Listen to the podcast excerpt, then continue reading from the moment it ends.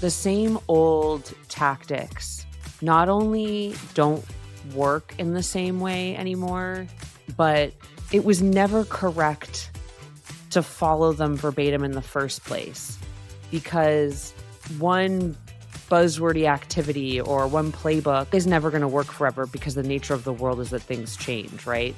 I'm Margaret Kelsey. And I'm Devin Bramhall. And this is Don't Say Content. And shout out to our producers at Share Your Genius. They're great at creating shows with strategic outcomes in mind. They've been with us since the podcast was just an idea, and they helped us bring it to life from strategy all the way to execution. And we absolutely love partnering with them. So, if you, dear listeners, are thinking of launching a podcast, which you definitely should, by the way, we recommend having a conversation with our favorite people over at Share Your Genius. Now, let's get into it. So, we've been thinking about buzzwords. It's come up a few times for both of us because I think what we realized is that we missed the sort of important part. We buried is the lead. Yeah, we did. Because the problem with buzzwords isn't just that they annoy us, it's causing this miscommunication between not just CEOs and marketing leaders, but CFOs, CTOs, and marketing teams, because there are times when they are saying the same thing or similar things, but the individual assumptions or understandings of the word itself, the buzzword, is causing this breakdown. And be- because even using the word that represents the thing, so like webinars, when you're talking to someone who isn't a marketer, they don't necessarily even know what webinar means beyond, like in terms of the ROI, the time investment, and how you can extend that. Yeah. You know, how it's, it can be in the right circumstances a very efficient thing to do and very bottom of funnel. But we need to talk about this more because this is a huge opportunity for all of you to get involved in this crisis of buzzwords and help us eradicate them forever. So, thank you for being here in advance. I like that we're breaking the, the third wall. Is that what that's called? The third wall. I feel like we don't often break the third wall. Yes. You're trying to start a movement, which I appreciate. Need to, Have Yeah. to. Yeah. It's got to happen. It's got to happen. And I think even today, I was talking with somebody and they th- they threw around the term ABM, and when I prodded on what they actually meant by that, they were talking about paid ads that were targeted towards a target account list. Oh. I'm glad I asked because I would have Yeah. thought that you had done a lot more than just paid ads to a targeted account list. If that was what you were saying, is just ABM as shorthand. That's a good one, actually. Yeah. That's a really good one. Ashley and I just presented at two conferences, two different concepts, but both hovered around this idea of community Yeah. Building and influencers. Specifically, we're talking about the people inside your company. Mm. Like we call them internal influencers because it's literal and On Even though it's boring. I like it. It's on yeah, nose. it's like it is what it is. And even in those two things, the questions that we got following those presentations demonstrated that even those don't ha- hold the same meaning for everyone. Yeah. I got a great one from this woman named Alyssa, who I don't think was prepared for the amount of response that I gave her. She wanted a um, yes or no but we answer. had yeah, pretty no. I mean, like it was. I said to her at the end, I was like, "FYI, this could have been a few sentences, but you really got me thinking." And so, I'm sorry. That's amazing. But she, so we had shown two slides. Slide number one showed the, I guess, traditional customer journey where you've got those linear phases Yep. and then you've got those loops on top of it that place activities along that journey. The last activity is labeled community. So then we duplicated that slide and we highlighted the many community activities that already exist in the customer journey, Mm. like word of mouth and you know social and things like that. So for the listeners the there was woman, a lot of air quotes around those things. Yeah. Don't get me started on how social media itself is basically a buzzword now. So meanwhile alyssa writes this question that was so like i loved it because it was she was basically like look you show community as a thing at the end of the journey in your first slide. But in the second so- slide, you highlight it as one of the community activities, but you've got all these other ones throughout. Yeah. And she's like, I'm just trying to understand what does that mean? Yeah. Such a good question.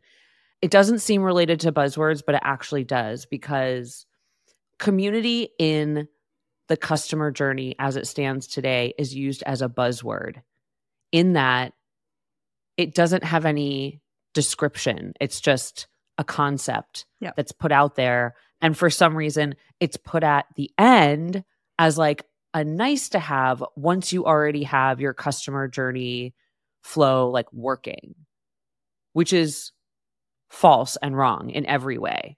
When really there's all these activities. And so, like, using community in the customer journey as a single thing doesn't facilitate the type of thinking that will help you use community as an asset in your marketing mix. It's a concept, and the concept is how can you leverage your networks in your marketing strategy? Yeah. So, you know, it's networks of the people at your company through the communities they're already engaging in and the relationships they already have, your C suite, your investors, et cetera. And there's lots of different ways to do that. Mm-hmm. Yeah. That's the thing. When we're talking about community, we're not talking about a tactic or even a program of community. We're talking about the philosophy of community, which is can you bring groups together and create a sense of belonging? And then you inherit the credibility of bringing that group together and having that sense of belonging. And that can happen yep. in lots of different places in your marketing journey it could happen for there could be customer communities, there could be non-customer communities, it could be you infiltrating communities that already exist. But that is like it's almost more of like a philosoph- philosophical approach to marketing rather than like a program. Exactly. If you decide to join a community, how you join as a brand and whether or not you should join as a brand or whether you leverage folks at your company is a make or break situation. And then this whole idea of influencers colloquially have been considered folks with big followings. And you know there's a specific way you work with them but we're like no the rise of the micro influencer. Yeah. Yeah. But even within your company like an influencer doesn't have to be someone outside. It could be someone inside your company. At help scout. Matt patterson legend in the support industry.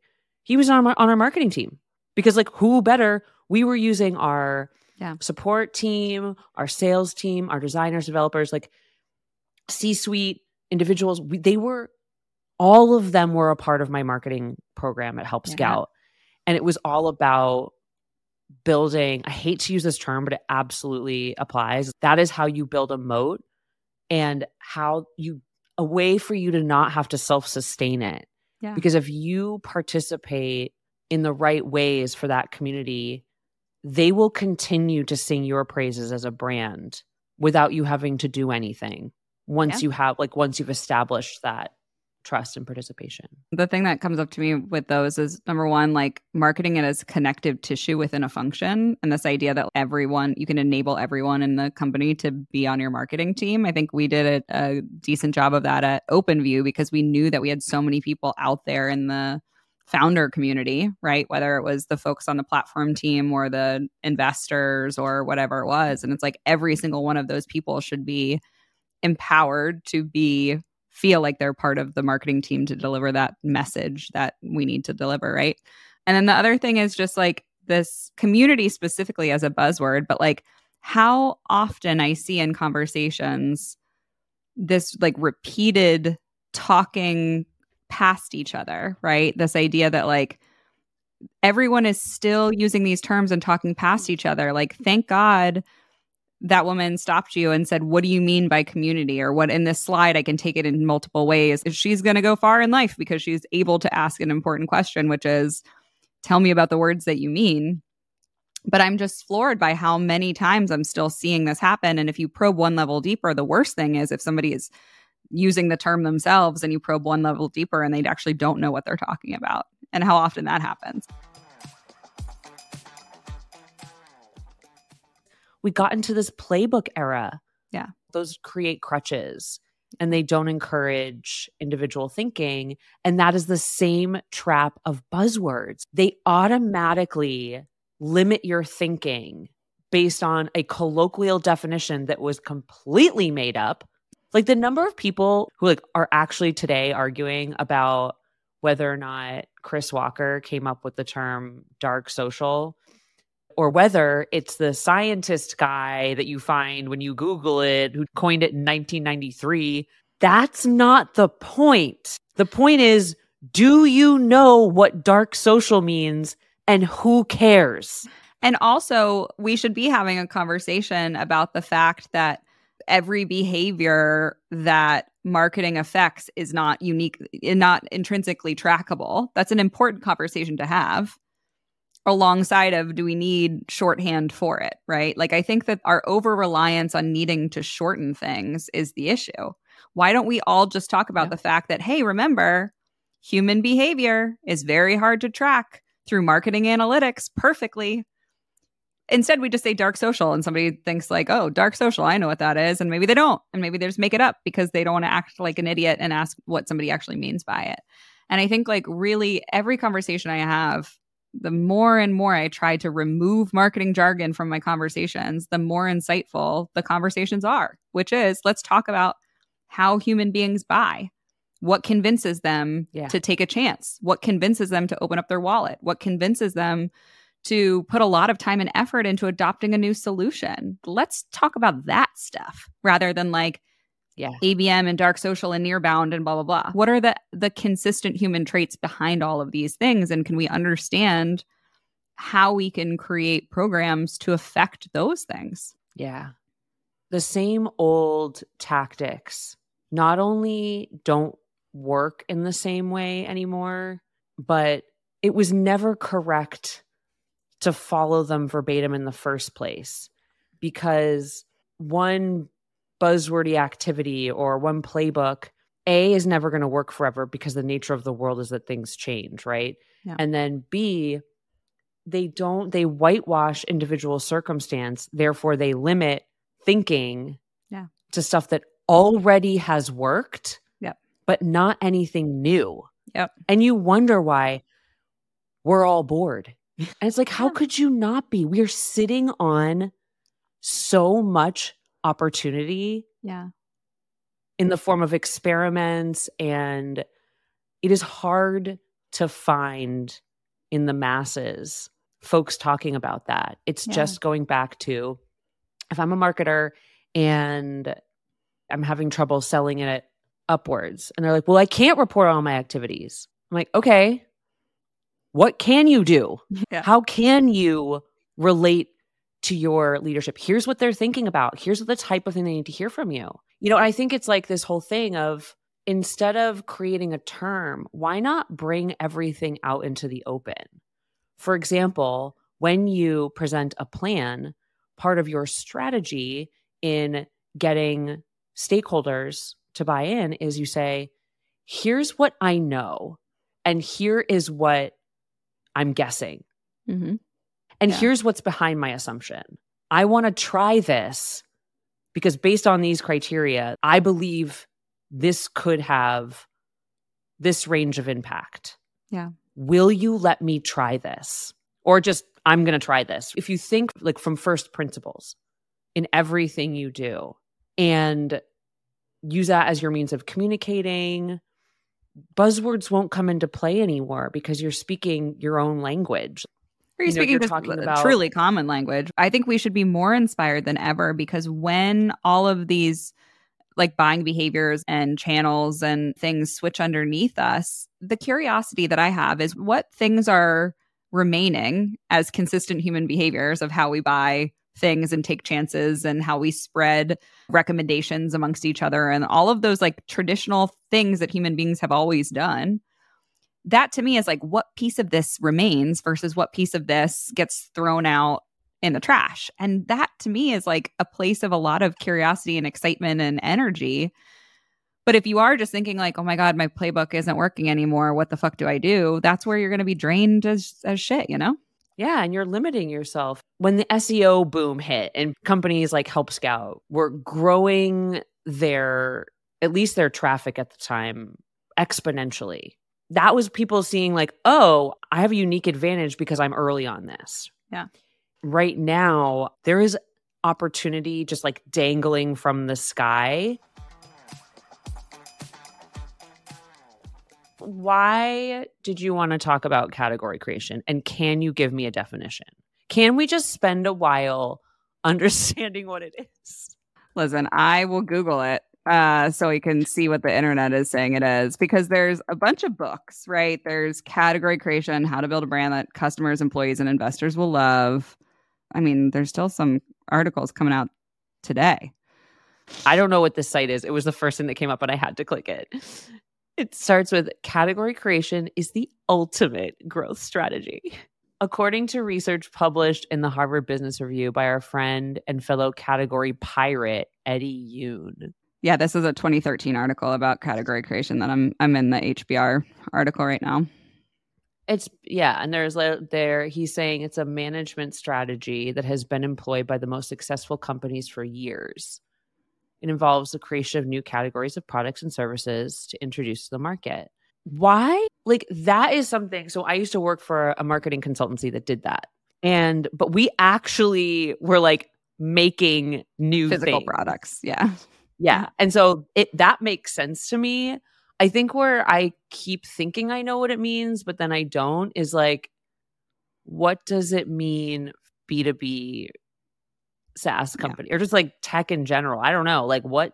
Well, and I think what happened was like back in 2013, I'm thinking like there's all of the like on premise big software companies. And then there was like a whole bunch of, and it was kind of like the, I think a little bit of the PLGification of software startups where it's like it became easier for founders to start software companies, they then could position themselves as being a category creator. But now I think that any new software startup is thinking of themselves as a category creator, which then makes nobody a category creator, right? There's just no categories, and your software is just kind of bespoke for the thing, and we don't have to worry about it anymore.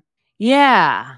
And like, didn't it become kind of a marketing strategy too? That always confused me. Whereas, like, how is this a marketing thing? Yeah. Like, it's fine. It's part of it. Like, you don't create a new product in a vacuum, right? I just knew that whenever customers came to me about creating a new category, I moved the conversation away completely because yeah. I think you're like, you read yeah. too many articles about something that you don't actually like. Tell me what you're actually trying to do. And I think what yeah. it is is I'm trying to stand out in a crowded market, right? I'm trying to stand out. I'm trying to get to the right people. I'm trying to make sure that they understand that we're different somehow. And that to me is is a lot of marketing.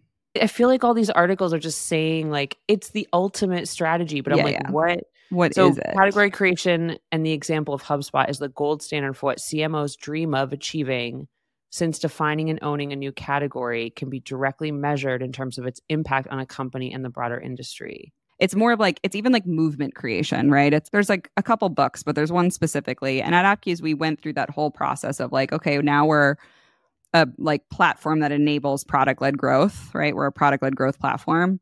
And we did all of this stuff, right? Where we like defined it. We were like, this is the movement. We did that category creation work. But I think now that I think of any sort of marketing program, I think that every company should have a big, broader vision, a big, broader, like future world that they're trying to create.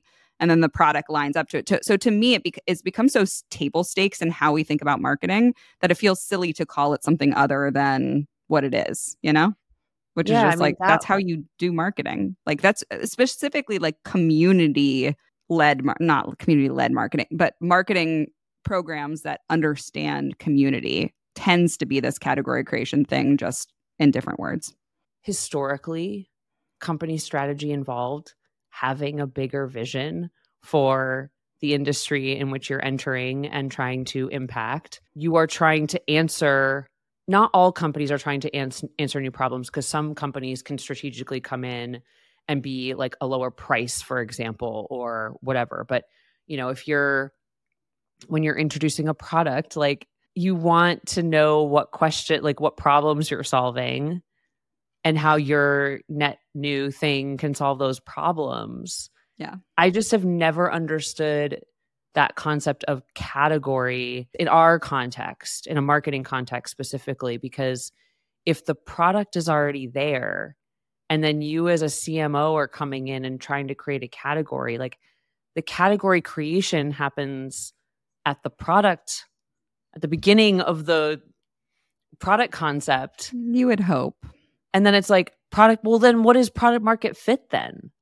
Do you know what I mean? Like it's so bizarre. And then there's like everyone has to say the defensible moat, the defensible moat. I remember Walter saying that to me all the time. I'm like, okay, what's a what? Oh, first I want to wait, wait. What's a defensible moat versus a moat? Like, I what wanna, are we saying? I want to. I want to double double click on that, which is another fucking buzzword.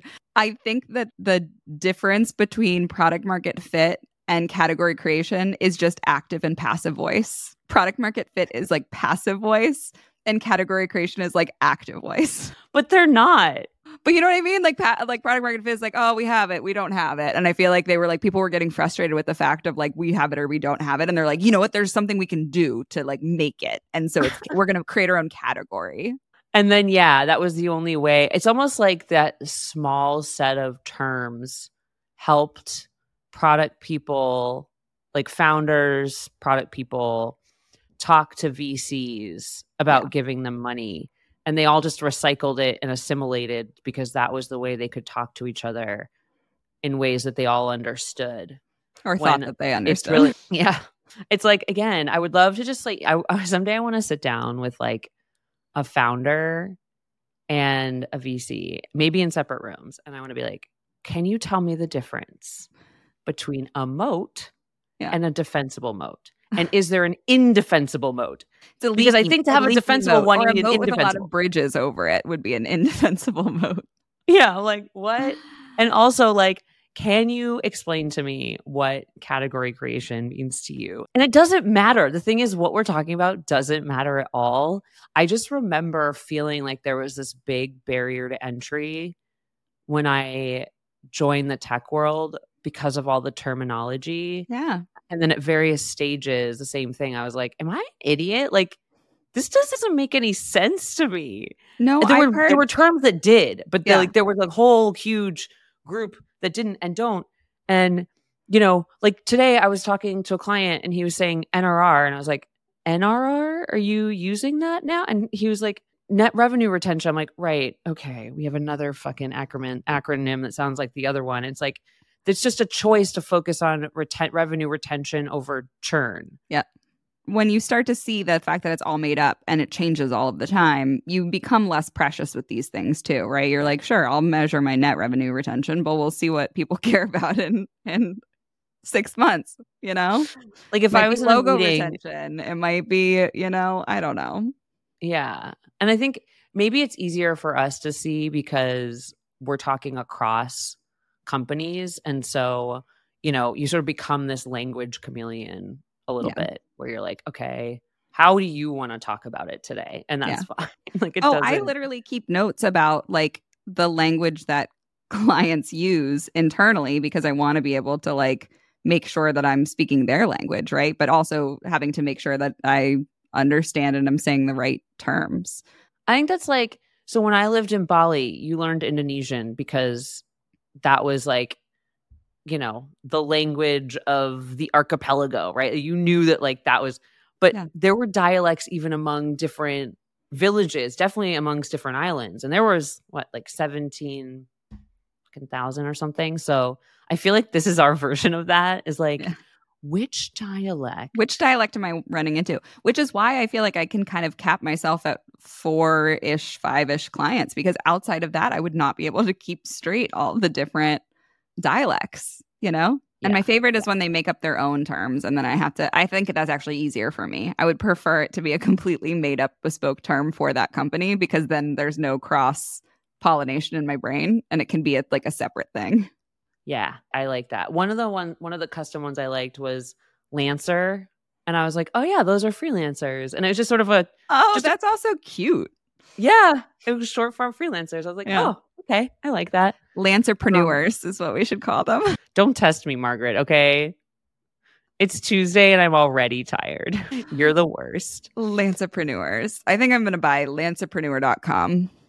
So we I think we agree that this this whole category creation thing we don't need to think about because it's not important. Yeah, and I think that like I get very nervous these days whenever any founder or CEO comes to me excited with something that they think is going to be the magic bullet, whether it is like paid ads or SEO, which we talked about, or honestly like category creation. It's like they read a book and they're like this is going to be the thing that solves it.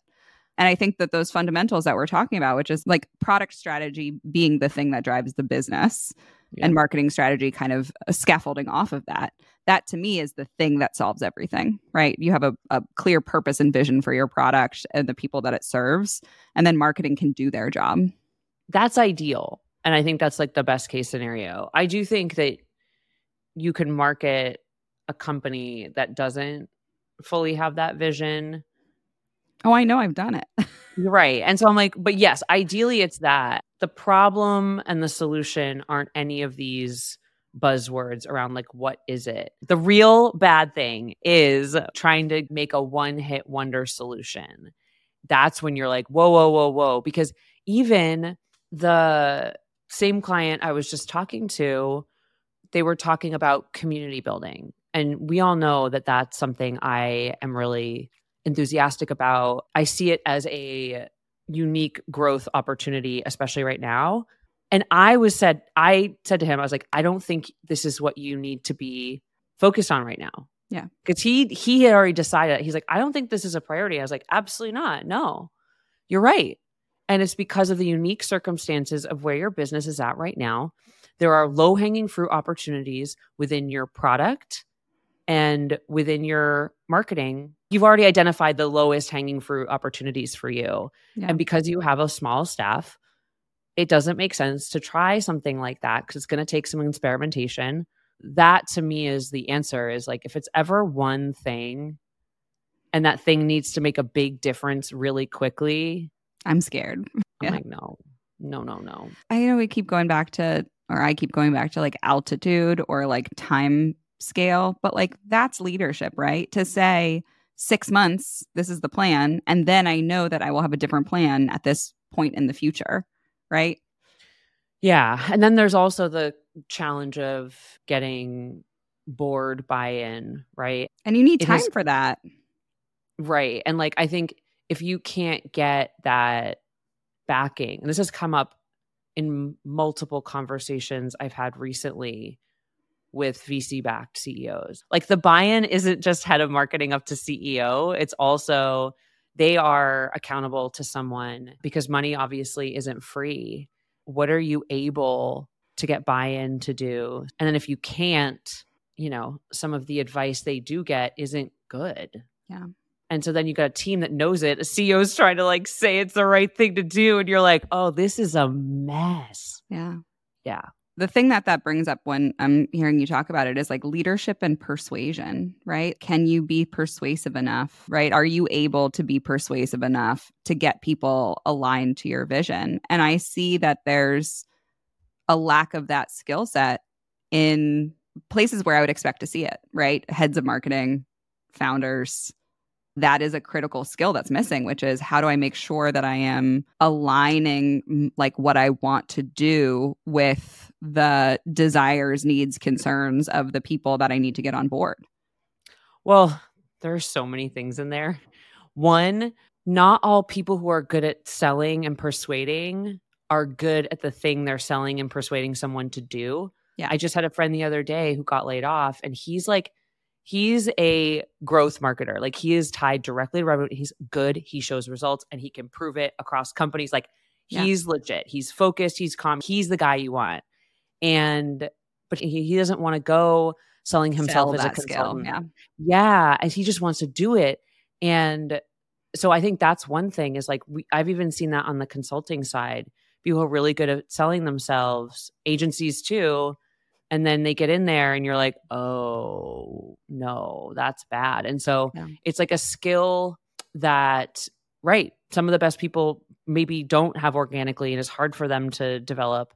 And then you have the other side of the persuasion is finding a right fit investor from the get go and whether or not the right fit investor is the one that invests in you. And I'm not, I've never gone after funding before, so I'm not going to pretend to know beyond the many stories I've heard. It's like, I, I can't pretend I know what that's like Yeah. deeply, but it's like ideally you just have someone with you who is aligned and then stays aligned right now when things are hairy and give you that extra runway and support there's a little hairiness there because everybody is everyone's beholden to someone else Yeah. And it's Yeah. like going back to like bootstrapped companies can we just go back to borrowing money and paying it back is that fine Just a little debt. That's yeah, it's a fantastic strategy. Again, maybe we need to get a CFO on here to help us talk through those, like when you would do either. I know that there's some strategies of when to raise capital versus debt. But um yeah, I think the this idea of like aligning to a plan feels like when we get into that issue. And I think if you can align to shared values, then the plan can change and then you feel less bad about the plan changing. And I do think that there's some piece of that here with like finding partners or starting to persuade. It's like if you can persuade somebody way easier if they're aligned to the same set of values that you're aligned to than if you're operating from different va- va- values. And even you might align somebody from different values on the the plan that you have, but they're going to do it in a way that kind of feels weird. Like the execution might be off, right? And so I do think that there's like that step above like what is the thing that we're aligning on is like do we operate from the same set of values so no matter what happens are we going to make similar decisions Yeah, plus vision. I think the vision piece is really important. Honestly, the values are, and it's not person like the values that I the way I think you're speaking about values is values around the how you run the company, and I don't necessarily mean that in a f- warm fuzzy way. No I i, don't I, there's I, values it's like a how you run- shared decision making framework right? Or like Yeah. these this, these are the things that we prioritize when we're making decisions. These are the things that we think about when we're making decisions.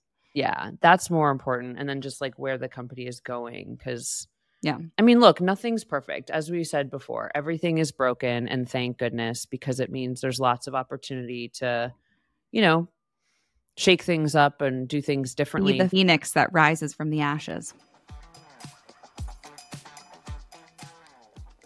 okay y'all that's a wrap. Thank you as always for listening.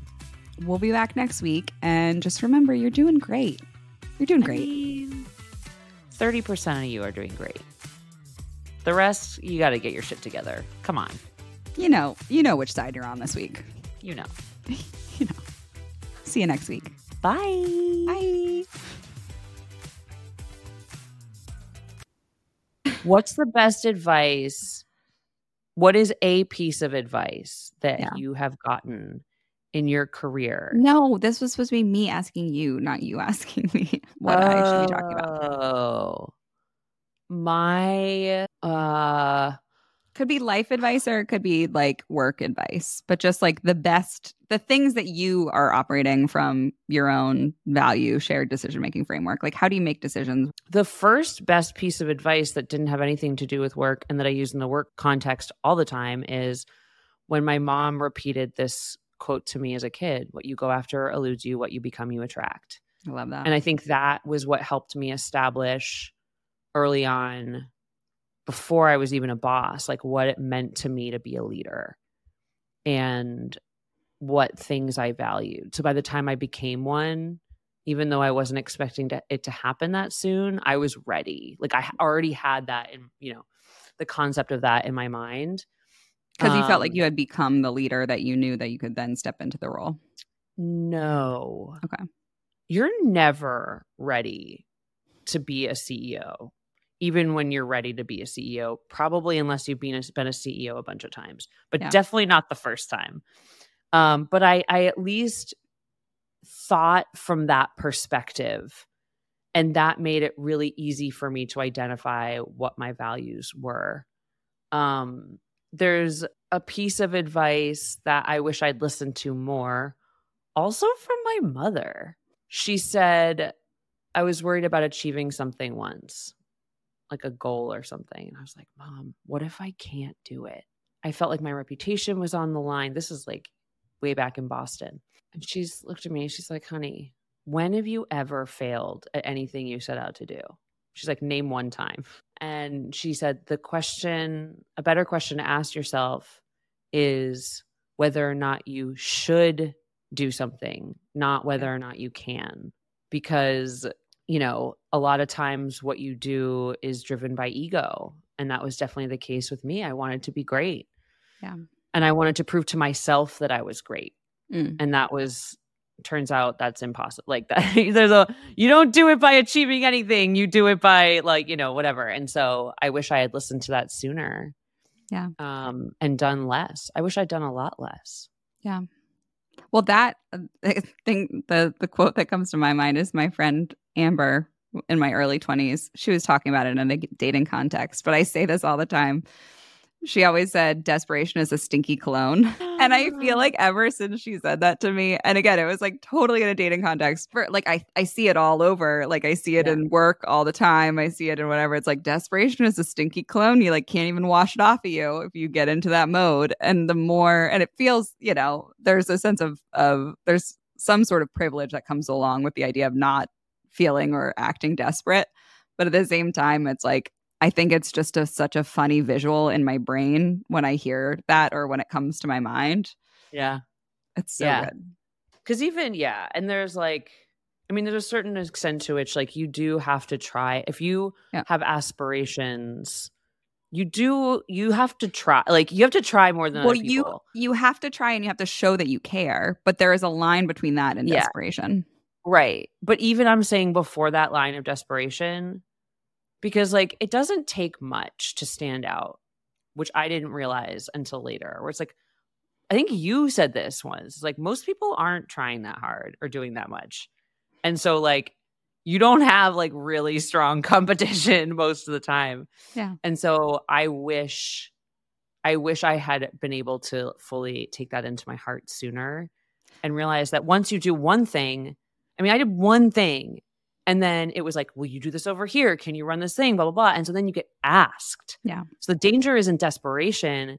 It's like succeeding the first time and then not overdoing your reaction to that success because Yeah. it comes on fast. Yeah. It really does. And then you're like, you know, years and years later, you've gotten into the, you've raced towards the wrong thing Yeah. and not i wish this isn't advice i got but this is advice i would give now is treat your career like a business and the business is yourself Mm. so when you're doing visioning knowing that you're not going to know at the beginning what your whole career is going to look like but your visioning is around the level of comfort that you want you know whether that's through money time and continue to work towards that and so use every job as much as the job is using you i think that would make a lot of people see that there's more of an opportunity by being proactive about what they want and operating from it because business understands selfishness it does it that's the thing every no, like, I business it's- is inherently it's selfish So true. And I was having a conversation with my sister over the weekend uh, in a similar vein.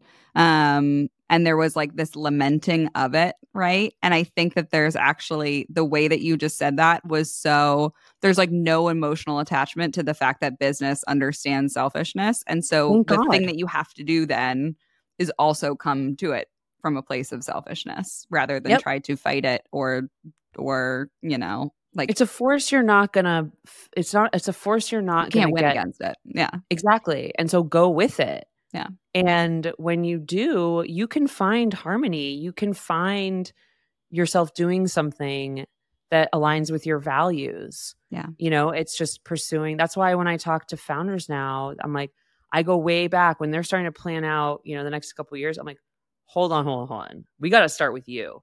Yeah. Because what I said to someone the other day is, you know, their personal uh, goals around wealth, time spent, et cetera, career.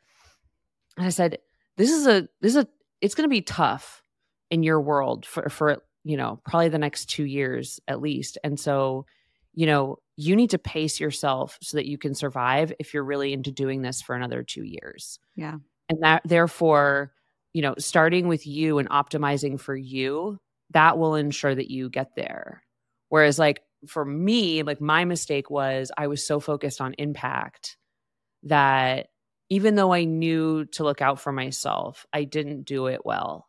Hmm. I didn't do it well enough because I still, and then what that does is create this unseen, it's like someone, I think it was Cecilia, my coach, who said this. It was like, the team feels whatever the CEO feels, whether you show it or not. And so you need to be okay. And I think what I saw was like my sort of desire for impact and the stress I felt from that that I couldn't see Yeah. trickled down and people were, you know, kind of so Yeah. I Oh don't my know. God, I see that all the Hindsight's time. 2020, I guess. I think I'm grateful for everything that I've done because I've learned something from it. And the nice thing is the farther you get away from it, you're like the thing that used to embarrass you, the thing you used to feel bad about, like that kind of goes away. You're like, it's fine. It wasn't a big deal to begin with. So oh, I love that.